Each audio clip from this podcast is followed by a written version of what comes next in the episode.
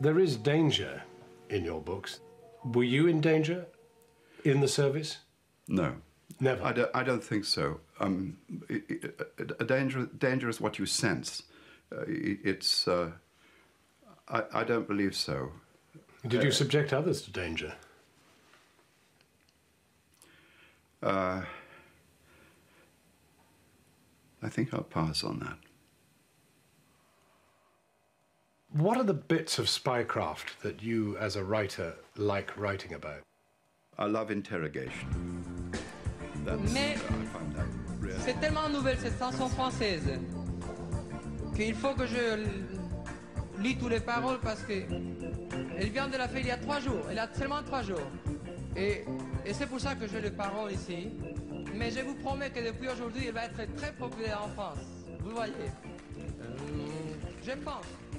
La mer qu'on voit danser langues des golfes à des reflets Hello, and welcome to another episode of Tinker Tailor Podcast Spy.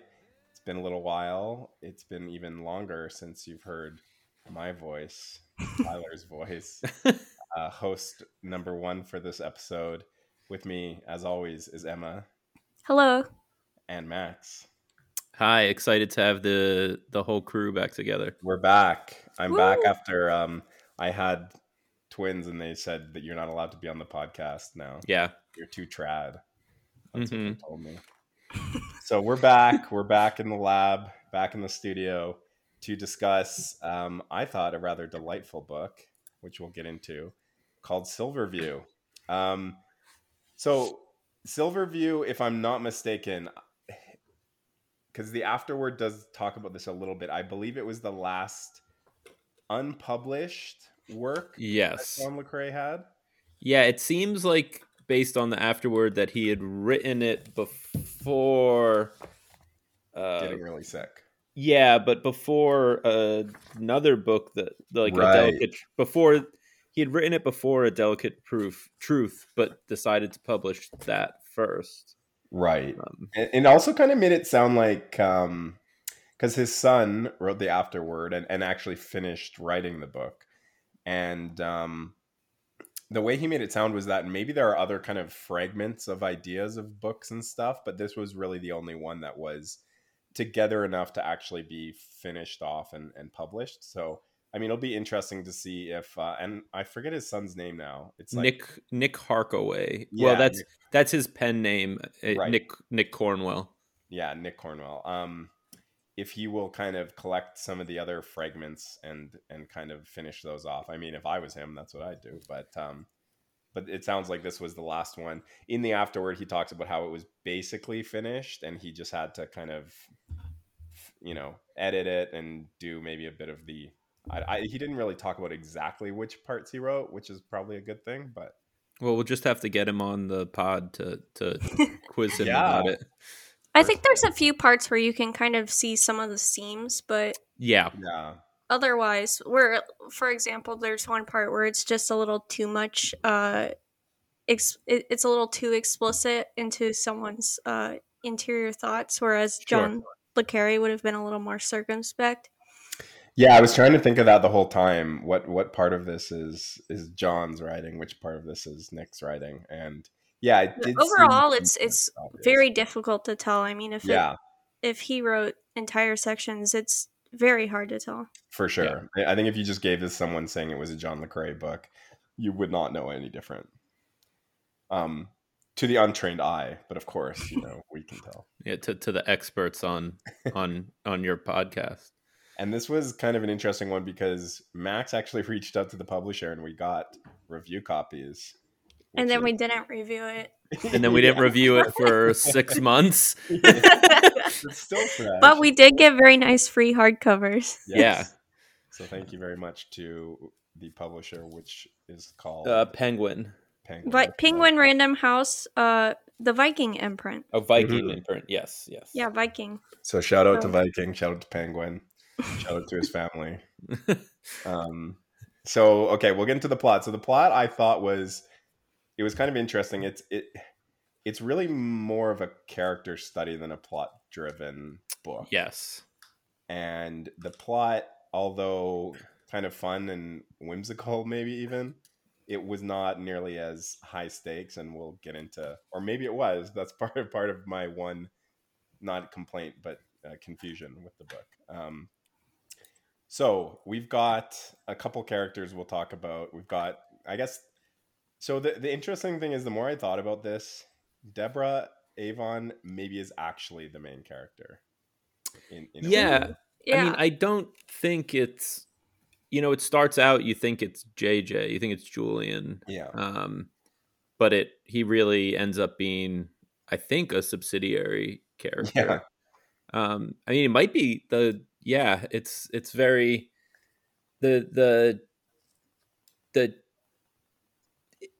there is no real like i mean they focus on a bunch of different characters but there's no like one person who's yeah. uh like the the real main focus i think. Yeah i'd say it's really about the avons and their family secrets yeah. um, which become a theme throughout silverview um this is sort of foreshadowed in the beginning where um uh julian's father is revealed to be somewhat famous uh cult like, uh, guy.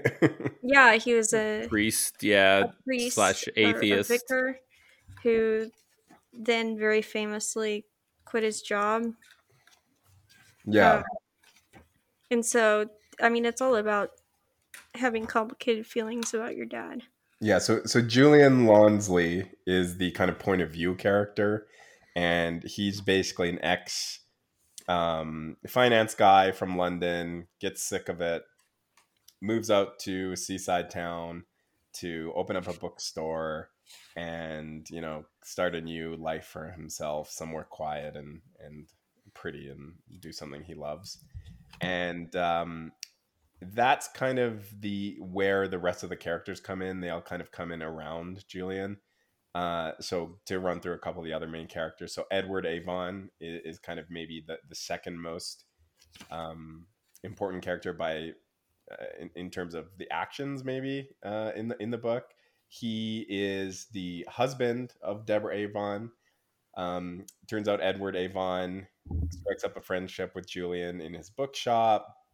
Very strange guy, seemingly alcoholic or drunk quite a bit very smooth talker, very smart, and kind of convinces Julian to work with him to open something in his bookstore called the Republic of Literature, which is, you know, a place that's going to sell classics uh, of literature. And, and they kind of bond over that. And Julian's very interested in him, especially because Edward seems to insist and I and I was never sure if this was true that he knew Julian's father while they were in school.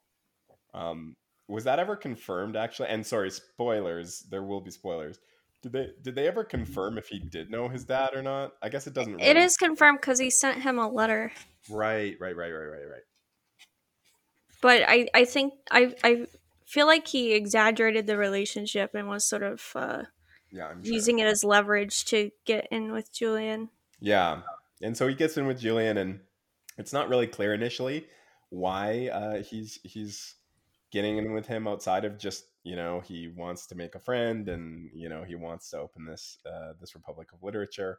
Um, but in the background, while this is going on and, and uh, Edward and Julian are getting to know each other, there is kind of our main um, active uh, service member. Yeah, and there's also I I mean I want you don't you can't really call him an antagonist. I mean, I guess he's like kind yeah. of the closest thing, but there's no real like you know, there's no real like enemy like no. there is in some of the some of John le Carre's books. Totally. Um, yeah, and and, th- and this guy's name is Stuart Proctor, and he's actually introduced in the first chapter, where at the time a unnamed character who ends up being um, Teddy, uh, or I should say Edward, but he goes by Teddy in the book sometimes. Um, Edward's daughter Lily uh, ends up bringing a letter to Stuart Proctor, and that letter is actually from Deborah Avon, who we kind of talked about briefly, who's Edward's wife, who was uh, a very high up um, British intelligence agent and who's terminally ill. And, and that's kind of a big part of the book is that she's ill. And that's why Edward's, well, that's at first why you think Edward is so sad, but it's a little bit more complicated than that. And um, the, the letter from Deborah to Stuart Proctor, uh, we don't know what the letter says exactly, but it seems to insist that Edward Avon is somehow using intelligence or sharing intelligence um, that either she has come by or you know what we'll get into that but maybe it's not all too clear what exactly edward has done. But he's doing something that deborah and uh, british um, intelligence is not happy about. And so stuart is kind of on the hunt for edward to figure out what he's done why he's done it and to to kind of i guess get him to stop him from doing whatever it is he's doing. Um, so that that's kind of the main thrust of it and and Julian is kind of he he gets pulled into it but he's not really an active participant. At some point he does do some things for Edward. There there's a point where Edward gets him to kind of carry a letter into into London and give it to someone who ends up being um she uh I can't remember her name now but she was an agent that worked with Edward that he was um we learn uh, Ania. with Sorry? Ania. Yeah, right, right. So, um, yeah, he, Julian is a, I, I think, a really quite well drawn character. He's very friendly. He, him and Edward's scenes are really, really good. They're both very funny and and pretty sharp wit. Um, but I, I guess for those main characters and, and for the basics of the plot, what what did you guys think about that? I thought that this is definitely the funniest Le I've read, and it's also strangely warm. Um, it is, yeah. Yeah. Like, Edward is very clearly recruiting Julian to do spy work for him and basically running him as an unwitting agent. Yeah. And so you're like, okay, something pretty sinister must be going on. But the whole time you're like, oh, this charming, funny old man with the the strange, stilted uh, language is uh, roping Julian into doing something weird again and yeah. you end up being charmed by it. I remember saying to y'all while i was reading that this would make a kind of kind of a cute movie.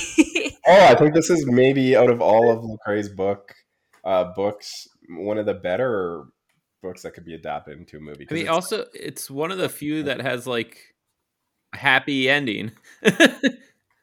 Yeah no i know it does it does kind of have a weirdly happy ending i guess. And and the other weird thing about it I guess, in terms of meta plot, is that Deborah Avon the whole time has this terminal illness and is dying, and the I her kind of finally going to um, talk to, well, not talk to, but in, inform on her husband seems to be kind of an act at the end of her life to clear her conscience of, you know, make sure that when she dies, she has done right by the British uh, state and and everything like that. She's she seems to be someone who um, thinks of her job and her her honor and and even her religion a, kind of a very important part of who she is.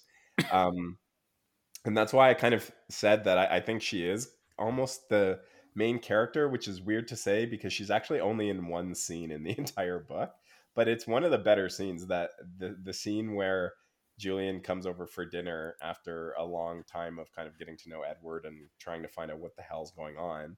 Um, he goes for dinner with them, and Deborah kind of grills him. I guess I don't know exactly what else uh, you could say, but that scene is really electric and very. Yeah, I went. I went back and reread it after I finished the book, and there's just so much going on in that yeah. dinner scene when you realize who knows what and right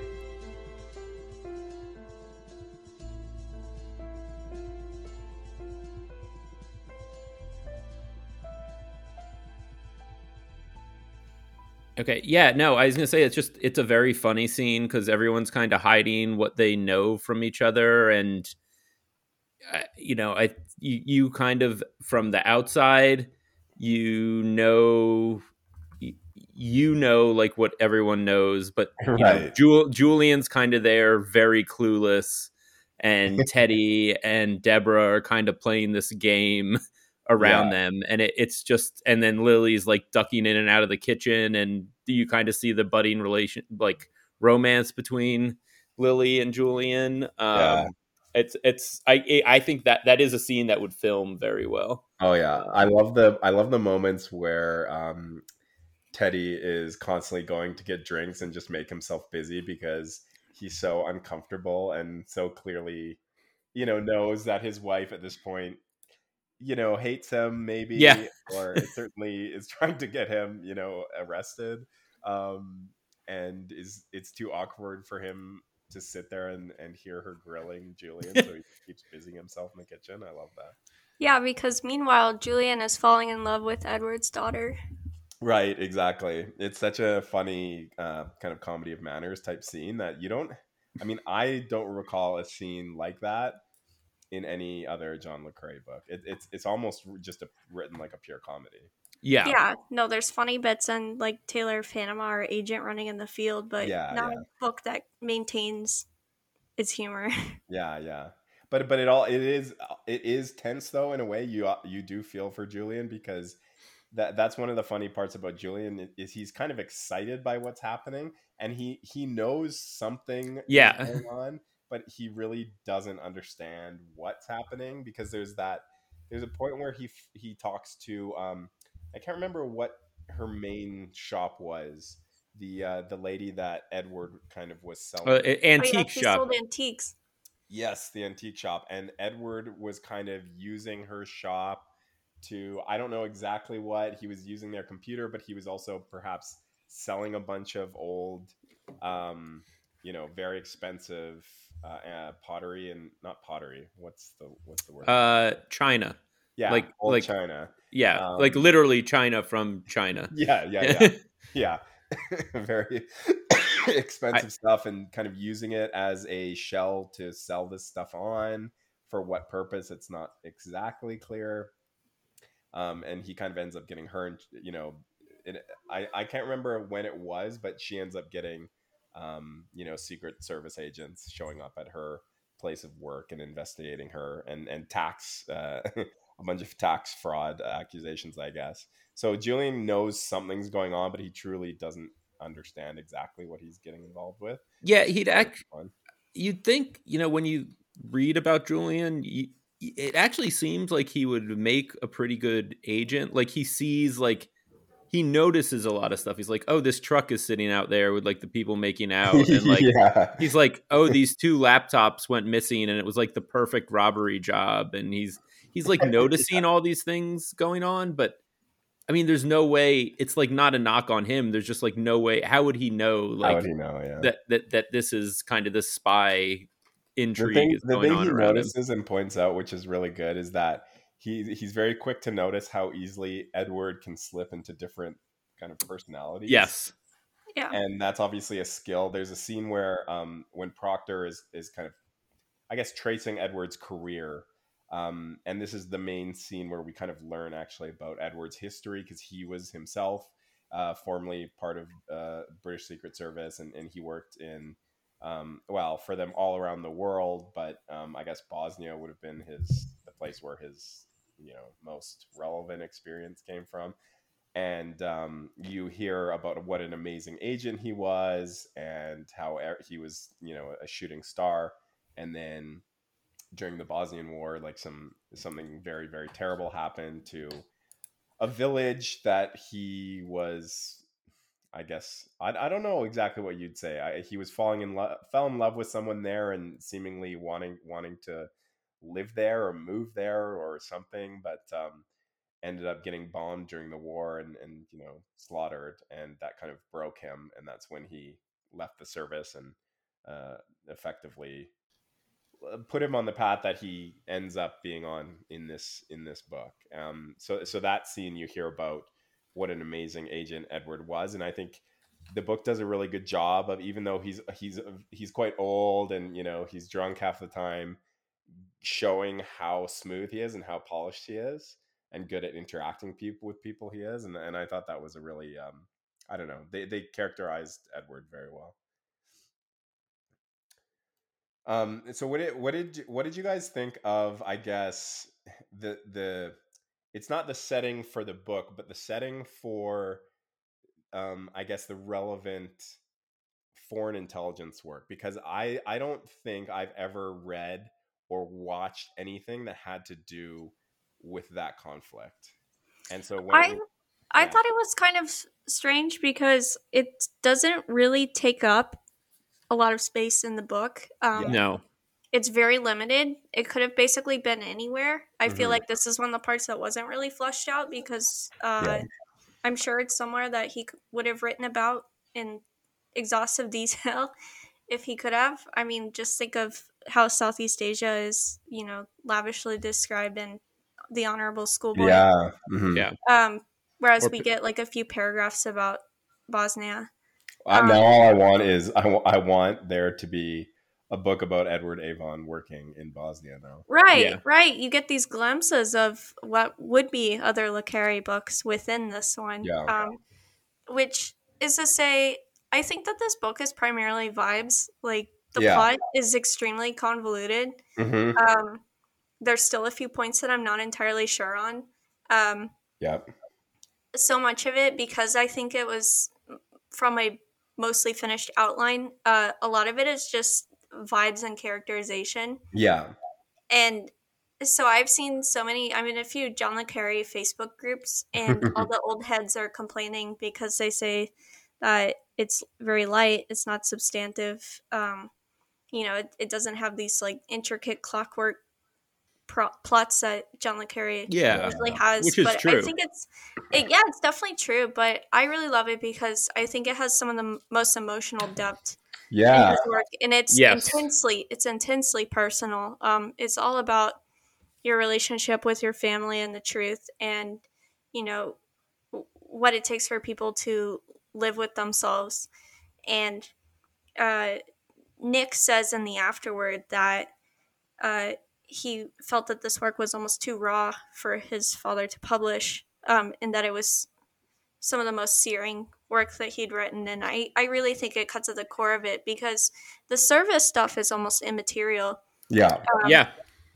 as he says in the afterward that it's the it's a service that's you know turned inward um, dragging behind america uh, there's no cold war to justify it and now they're wondering if they can even justify themselves so the idea of nato and british uh, intervention in yugoslavia is almost immaterial because it's all about you know w- what there is to do when there's no totalizing schematic to arrange your world around Right. Yeah. how exactly. you retreat inward. Yeah, and the funny thing I found too is that I don't know when he wrote this, and I don't know. I mean, he was he would have still been pretty old when he wrote this, so I'm sure John Le Carre, being the type of person he was, was thinking a lot about what it means to pass on and die, and and and everything that comes with that philosophically and otherwise. And and I just thought, like, I kept thinking so much, and and that's why maybe Deborah Avon is just so such a big character in this book to me like her the the arc of the book really follows kind of her the end of her life. Yeah. Yeah. I I found came across as you know it's a very um funny book and maybe that's why it's lighter, but I found it quite um not a dark book but a heavy book in the sense that it really is all about a family dealing with the death of a- a mother and how hard that is Yeah. family as fucked up and as and as strange as the Avons were and how that you know that death brings out so much good and bad um, in everyone like it brought lily and julian together but it also kind of destroyed the end of edward's life and all of this and and so i i found as as light as it was uh, in, in in the prose and, and kind of the plot that it, it actually was dealing with some pretty heavy topics and and about the service too i thought some of the my favorite parts were um there's a scene well there's kind of two parts but kind of the end of the book where uh, proctor is more involved and he's thinking to himself a lot as he's waiting for Ed- edward and he's kind of thinking to himself about how i guess the pointlessness of of the Yeah.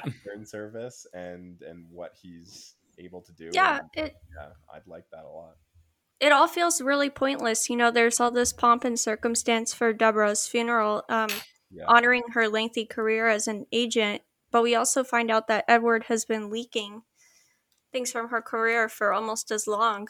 Yeah. Um, so it's like, okay, what did it amount to? And then did Edward's leaks even amount to anything? Uh, they read out what he was writing. He was basically writing for pro Palestinian journals yeah. and stuff uh, for this peace activist, the the woman that he fell in love with, and it's like, well, that didn't have a measurable impact. So I, I just I keep coming back to this theme of uh, of people just kind of going in circles um, in this sense of futility where they devote themselves to a cause uh, and nothing seems to come of it. Um, yeah. And what is which, the cause? Which I think I think Proctor brings up at one point because he, he says yeah. he finds it suspicious that uh, Edward was committed to something because he views uh, commitment as inherently suspect. Which is funny because if you look then at at older Le Carre novels and you know the Smiley era of novels, you know that's that they had so much to be committed to, whether you agree or disagree. It was it was pure commitment. I mean, there yeah, a lot of complexity, but they were people who actually felt like they had a cause that they were either protecting or a cause that they were trying to defeat, and um, it felt like there were real stakes. And and you could just get this sense from Proctor, you know, professionally and personally, that he's like, what the hell is the point of any of this? It's it's just. Whereas with Smiley and that era and that cohort, it felt like their jobs really meant something. And I the sense that I got for Brock Proctor is is like this is just any job. Like it could yeah, I almost wonder if you could you could situate this book with almost any conflict, and in fact, yeah. there are multiple conflicts that run throughout this book. Yeah. But you couldn't situate it in any other time. Yeah, exactly. It has to be a post Cold War book. Yeah, yeah, yeah, that's certain. But I mean, I but think... it could be it could have been any conflict. It could be the Troubles. It could be, um, you know, yeah, Israeli Palestinian conflict. Mm-hmm. Could be Bosnia. Yeah, certainly. But I, I mean, I think I don't know. I mean, I think you get with Smiley, there's a huge amount of him interrogating what he is actually working it's, for. Yeah, no, I for mean, sure. this like that's true that's, about whether it is, you know, a yeah, civilizational struggle. Yeah, exactly. Um, I think that's it's a similar thing you get here with Proctor, but I think I guess the difference here is that the I don't know I don't want to say like main character. It's not it's not driving the plot here. I think that's yeah. you know what is I think in kind of it, it, the the the committed character is kind of driving this this book. Um, I I do think you get as you get in a lot of the the books is I think it's interesting in the way he used like betrayal in this book because it's not really you know he's spying but it's not really a betrayal of the country as you get in like right. you know in in spy who came in from the cold where they're yeah. trying to protect uh you know where uh is you know the the mon- the train is yeah or or you know in in tinker tailor and things like that yeah. um whereas here it's like really i think going back to the family like it's just betrayal of family relationships and yeah. um, with teddy and and deborah and and julian's dad and you know yeah. betrayal of the church um i think it's kind of running through the, the whole book.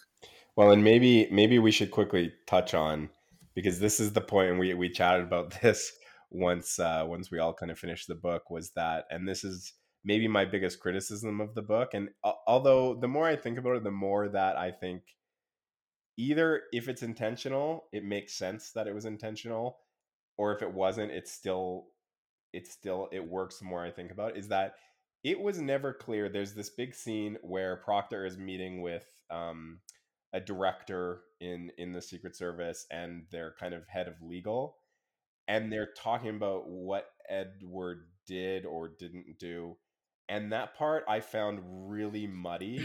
I, I was looking for okay, what are they actually accusing Edward of doing? It is really unclear. And the most that we can all agree on is yeah, he was writing some articles for this pro-Palestinian journal under a bunch of different kind of pseudonyms. But they He's also moving money around to yeah, passing potentially passing information to right. pro-Palestinian activists but it's never clear in that scene, you know, how how serious of secrets has he been sharing? Now, the thing that you could assume, I guess, is because of it, it's it's it's intended that Deborah was quite high up. That if he had access to all of her intel, he could probably be passing on some pretty spicy stuff. But it's never that clear. And at first, I did have a problem with it, but the more I've thought about it, I think that ambiguity adds to that feeling of the pointlessness of the whole operation where it seems like in that scene even the characters themselves couldn't agree on what it was he actually did but everyone was like we have to do something about this. So um and, and, so i did have a problem with it and maybe it, it comes down to intentions and if the intention was for it to be vague then i think that is actually kind of brilliant and works well but if there was supposed to be something clear you could draw and, and take away as though Edward did this thing, that wasn't clear. But that scene was great. That's the funny thing about it. I really enjoyed that scene. I and, uh, I love that scene where they're talking about what he did because there are some banger paragraphs in there, um, where like where they're summing up what he wrote to publications and yeah. he sort of sarcastically sums it up but it's so damning and so true that they all just kind of sit there in silence for a bit. yeah. Yeah. So he, he says America's determination to manage the Middle East at all costs, its habit of launching a new war every time it needs to deal with the effects of the last one it launched. NATO is a leftover Cold War relic doing more harm than good. And poor, toothless, leaderless Britain tagging along behind because it still dreams of greatness and doesn't know what else to dream about, Proctor said, leaving a brief silence after him ended by Teresa, who apparently felt the need for a caustic diversion. yeah, that, I mean that. I think I highlighted that sentence on my Kindle. Yeah, where they're all just sitting there like, "Damn." I mean, Damn, he's right. it do be like that. I, I do think the uh, Proctor scenes are some of the the better, the funniest and best written parts of the book. The I, I think my favorite scene was um, when Proctor goes to visit the military base. Yeah. Where, you know, he, he goes to, to visit this guy and he's like, Oh yeah, you used to like find leaks. Like, what are you doing here? He's like, ah, it's nothing. They just, you know, we're, we're examining. We think there's might have been a leak here. Can you show me like the facility? And it turns out it's like this bunker 3000 feet like or whatever. Yeah it's like an base. it's oh, like yeah, where they would one of my favorite parts in the book because yeah. they then explain that this is the one of the most secure places in britain. It's yeah. for the top level people. It's a closed circuit. They call it like a daisy chain of of a computer network.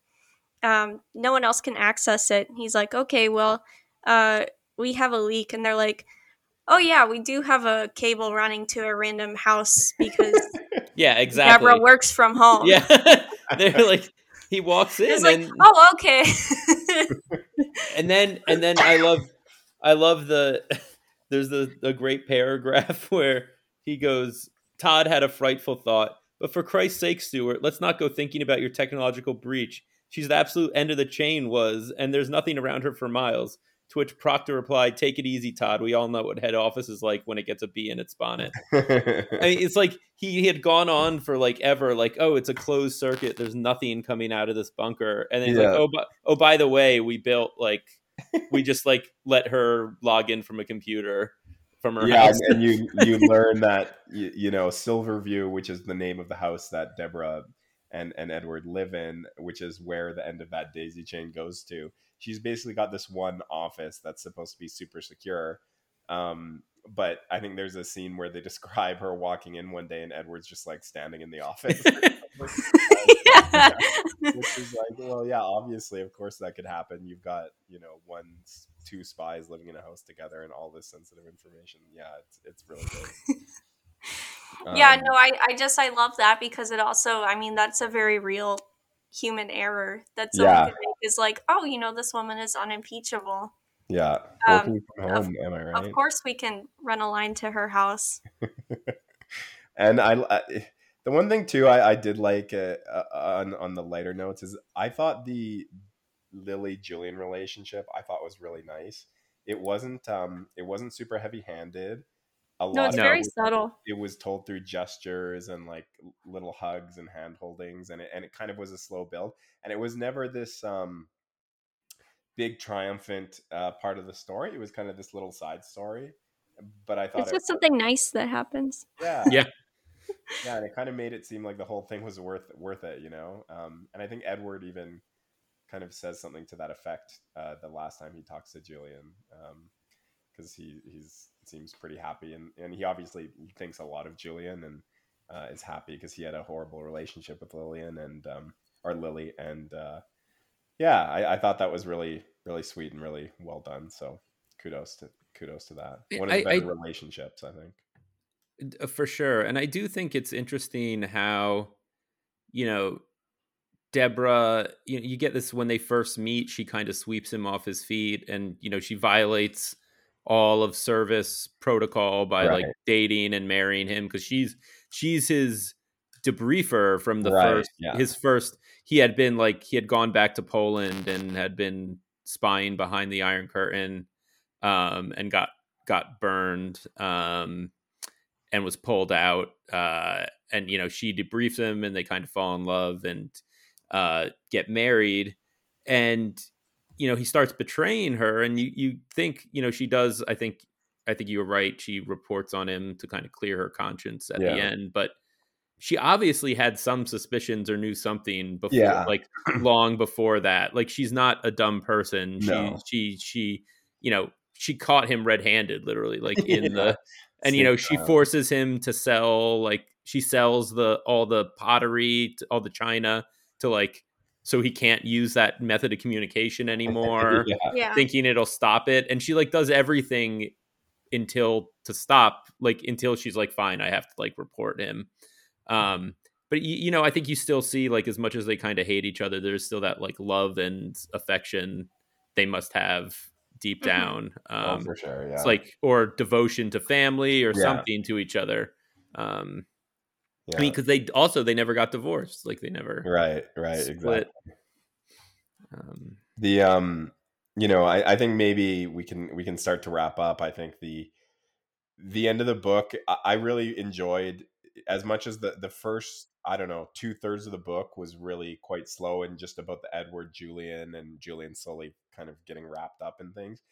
The pace really picks up in the second or the last third of the book, where we've got you know that scene where mm-hmm. Proctor's kind of debriefing. Then we've got the funeral, which is a pretty great scene too. the scene where Proctor actually takes Julian after the funeral and they sit down and talk to him about everything.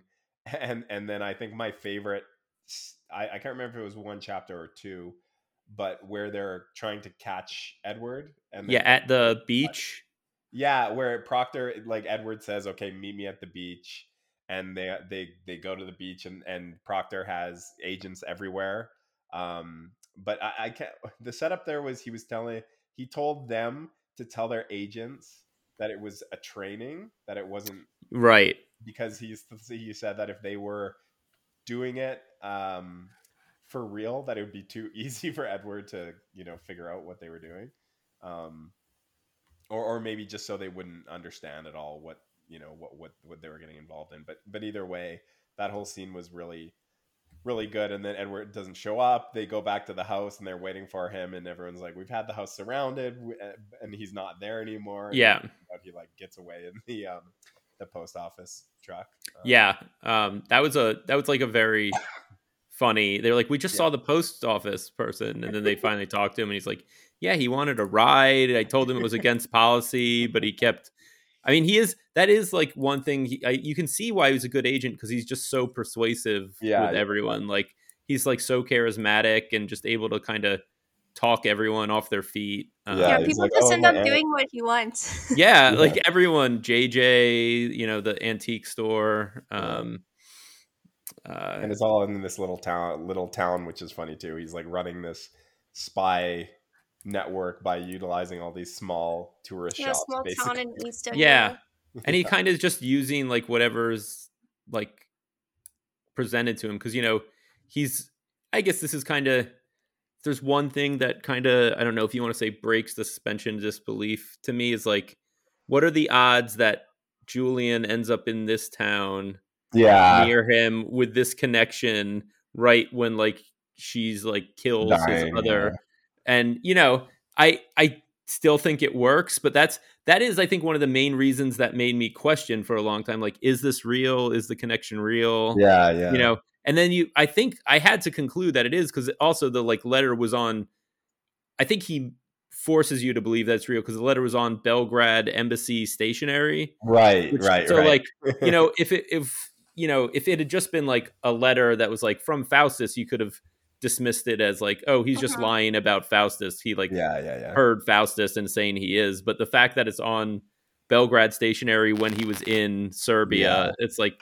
okay Okay. um yeah. but it's it's the the end i i mean i think it's it's very well wrapped up i do think it i think this is one of the scenes where and i i kind of admire if if we're saying like nick for the way he did it is like he didn't seem to add a lot because it seems like there you know might have been more in in some of his other books it seemed to wrap up very quickly yeah. um uh well, maybe we not a end bad thing the the end. Ultimately, Edward gets away. Now, yeah how long he's able to get away for? Because they Mhm. Proctor calls and is like, "Hey, how many passports does he have? yeah Five, and how many?" have? All of them. He's like, "Hey, well, make sure he can't leave the country."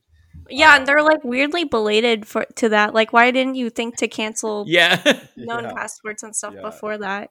I mean, and Lily is like, you're never gonna find him. Yeah. Um, at the end, she's Well, and he seems like type person who could just blend in in some other small town and yeah, or j- yeah. I mean, he's gonna, and he's also, you know, he's elderly. Like, how much longer is he gonna? Yeah, I get the Live. sense almost that they just they might just drop it. yeah, I mean, it's also kind of like an embarrassment because, like, if you, yeah, if you, if you know, now he no longer has access to the information. You've kind of like cut that off.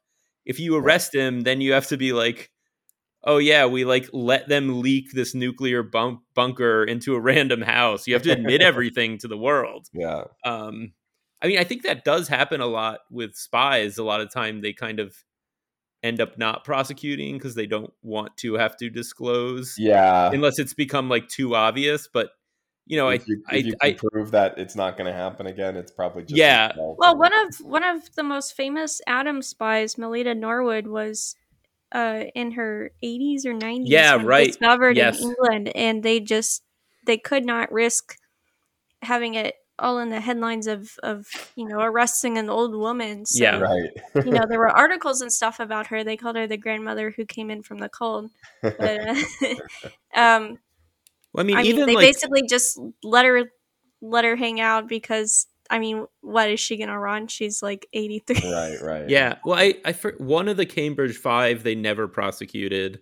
The others they just like let hang out for like ten years before they finally fled and were about to prosecute, but they didn't like do stuff for a while. It was, Right. you know, it's it's more. but I mean, like the you know mole hunter, famously very destructive. Like you know they kind of Yeah. destroy because they destroy all trust, but they're also famously ineffective. Like uh, um, Hanssen in the U.S., he was like suspected for like people like kept like saying it was him for like ten years, and people were like, nah, it's not him, and just like kept he kept having access to information. So Robert Hanssen, yeah. So yeah. So I mean, the the thing that it ends on is interesting because it has an afterword written by uh, John Le Carre's son Nick, who who kind of finished the book in in some way, shape, or form, and I thought it was quite. It was quite moving and interesting in the sense that he himself is a writer, which is yeah, and I think a lot of people. I mean, because he's using a pen name. yeah, I he's like a I mean not to his father's level of fame, Yeah. but he's a known writer. Like Yeah. people like his work, and I think until his father, till John le Carre passed away, I think very few people realized it. He, he was, was, his yeah. son. Yeah, which is good. Um, I mean, yeah. back to him. Um, but I thought it was moving, and, and I thought it was. It wasn't too long. It wasn't too um, weepy in the sense No. that like, I could see something written like that being coming across a bit too. I don't know. I'm gonna say over emotional, which makes me sound callous, but I think you know what I mean. It was very deftly handled. It was clear he really loved his dad, but he also talked about you know their relationship Mhm. wasn't perfect, and they had to you know work to, work on it together. I just thought it was really uh, quite heartfelt, and Yeah. it had a nice Britishness to it. I think too. Um, He- it was he- understated and sweet. Oh, certainly. He also he wrote right after his father passed away, and then I think his mother, or no, his mother passed away a few Yeah. months before. He wrote a very interesting article and very kind of moving article about his mother as a partner to John le Carre and just Yes, how he much. edited his work. Yeah, how much, and I think I had no idea. I think most people Yeah. really I had no idea about that until this article, and it, it is very. I recommend it for anyone who's like, if you're listening, I'm Yeah, probably a John le it's Carre fan. I recommend you read that article. 'Cause yeah. So what happened? I think is John died first, if I'm not mistaken, and then he had to go Yes. to his mom, and his mom was literally terminally ill as well.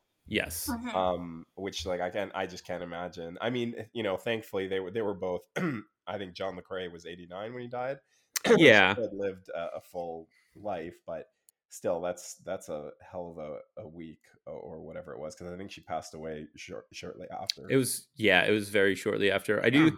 I think that is something we'll have to once we read the infamous naive and sentimental lover. yeah um, I mean, his mother is John le Carre's second wife. Right. Um, right and this is that is basically what the plot of the book is about is about his first wife and the divorce and then he ends up marrying nick's mother right right right yeah juicy um so i guess in in summary here to wrap up first of all i i think if you're a john le carre fan i think you have to read it i think there's just too Yes. much wrapped up in it it being the last book his son being involved i think the themes you just got to read it even if it's maybe not going to go down as one of his best uh, but to be totally honest i wasn't expecting much when i when i started reading it No, and I wasn't either. enjoyed it um you know it's not spy who, who came in from the cold um it's not you know a smiley novel but goddamn there's not too many authors that can make something so um small feel so much fun and um and and funny and yeah i, I It's just so um, emotionally rich. I love Yeah. it. totally and all the characters are interesting and the dialogue is excellent i mean it, it, it's it's a great book i think I, I really enjoyed it yeah are we gonna do should we do uh rank are we doing rankings or ratings yeah. let's rate it so we'll rate it out of i don't know out of 10 let's do a Sure. 10 rating. right. I'm, I'm gonna go first I'm yeah gonna set the bar but i'm gonna i'm gonna give it a a, a, very respectable 7 out of 10 i think i honestly it, it's up there it's up there among some of my favorites that i've read of his um, but it's not a, a stone cold classic Sure.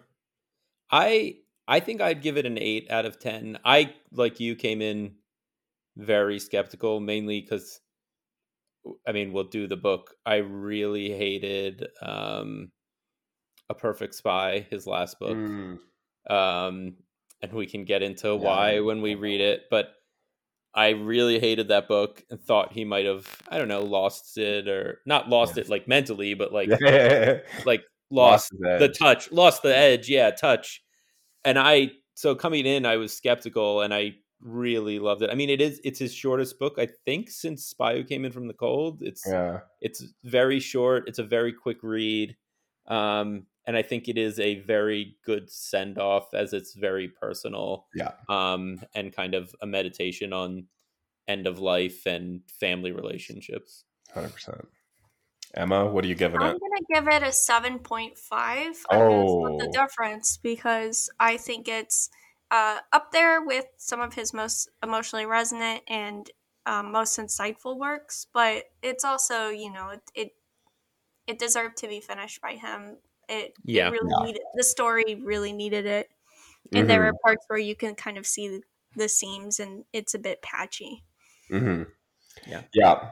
And you know, I, the funny thing about that is, is I totally agree. I think it needed him, but at the same time, I I do respect Yeah. that it seems like Nick had a much um defter hand. Like I don't think he was too I think Mhm. he tr- probably, and it sounds like in the afterword, this is was his approach, is he tried to change as little as possible. Um, and I think a lesser writer or someone maybe who wasn't as respectful of you know as you could be that that Nick yep. is. He, he probably wanted to preserve as much of it as possible. So it probably is slightly unfinished, right? Ultimately, I don't think. Yeah, I'm sure Nick finished it to publish, but I don't think you can say it's a finished book, um, which is part of the charm as well, I guess. I mean, it is kind of nice that you have that son carrying on. It's like it is yeah, a nice send off in that you know his son. You get, I mean, then you you can get things like, um, you know, there are books like this that are not handled well. Um, yeah. Like, I mean, he wasn't dead, she wasn't dead, but um, what the sequel to uh to Kill a Mockingbird, Come set a Watchmen or whatever. Yeah, which uh, mm-hmm. seems to have been like someone taking advantage, uh, like might have been taking advantage of someone with yeah. you know an old person with not their faculties not exactly but nick you know it, it is kind of touching that his son's an author and is able to you know has such respect for his father that he that he he he able to finish it this way um uh but i guess you know i think we all w- walking into this coming into this thought this was going to be the last book but there is i think they announced it the other day it's not a novel but it's a it's uh, book of letters um, from right. John le Carre is going to be coming for out. someone so famously private. Um, yeah, I don't. Exciting. It is exciting, mm-hmm. and I, I, I will. We'll have to see like how convincing it is that like did he want these to be public? Like, yeah, is there something or is yeah. it? There's I mean, it doesn't. Question. It doesn't seem. I mean, based on every, you know, what Nick wrote about his mom and is written here, it doesn't seem like he's someone who would, Take you know, is like a cash grab to Plus, like, I mean, there's you don't really need the the money's going to come from his old books. It's not going to yeah, come yeah. from like this new book of letters. So yeah. hopefully, hopefully, it's not a betrayal of trust or something. I hope not, but I, hope I, not. I, am very interested in reading it. Um, yeah. Future episode. Stay tuned. Yes, uh, I think actually, in speaking of on the next episode, uh, the I, I will have to confirm, but we may have a very special guest on the next book. Um, well, you can cut this out. Uh, I well, I talked to uh, Don Hughes about. Oh right, yeah, yeah, yeah. I will. I said we were going to do this, and then I'd follow up with him. So okay, um, I haven't followed up with him. Okay, I well, don't know if he's we'll still into this, it. Um, but this part, but yes, we may have a very special guest. But if yeah. not, um, we'll still figure out which book or movie we're going to do, and yeah. uh, yeah. hopefully be back to you uh, with all three of us. We'll see you in six months. No, just kidding. yes. see you for our next annual episode. yeah, exactly. Well, it's good to be back. I had a blast getting back into some jump. Definitely. Um, yeah, awesome. my mom. My mom has been asking. Uh, I get yes, I do. I get asked by my mom. I get asked by other people where the next episode is. So Actually, my mom my mom texted me today asking when we were recording the next episode. okay, well here we go. We're done. It's in the can. Thanks everyone so much for listening, Thanks. and we will see you next time. All right. Bye. Bye. Bye.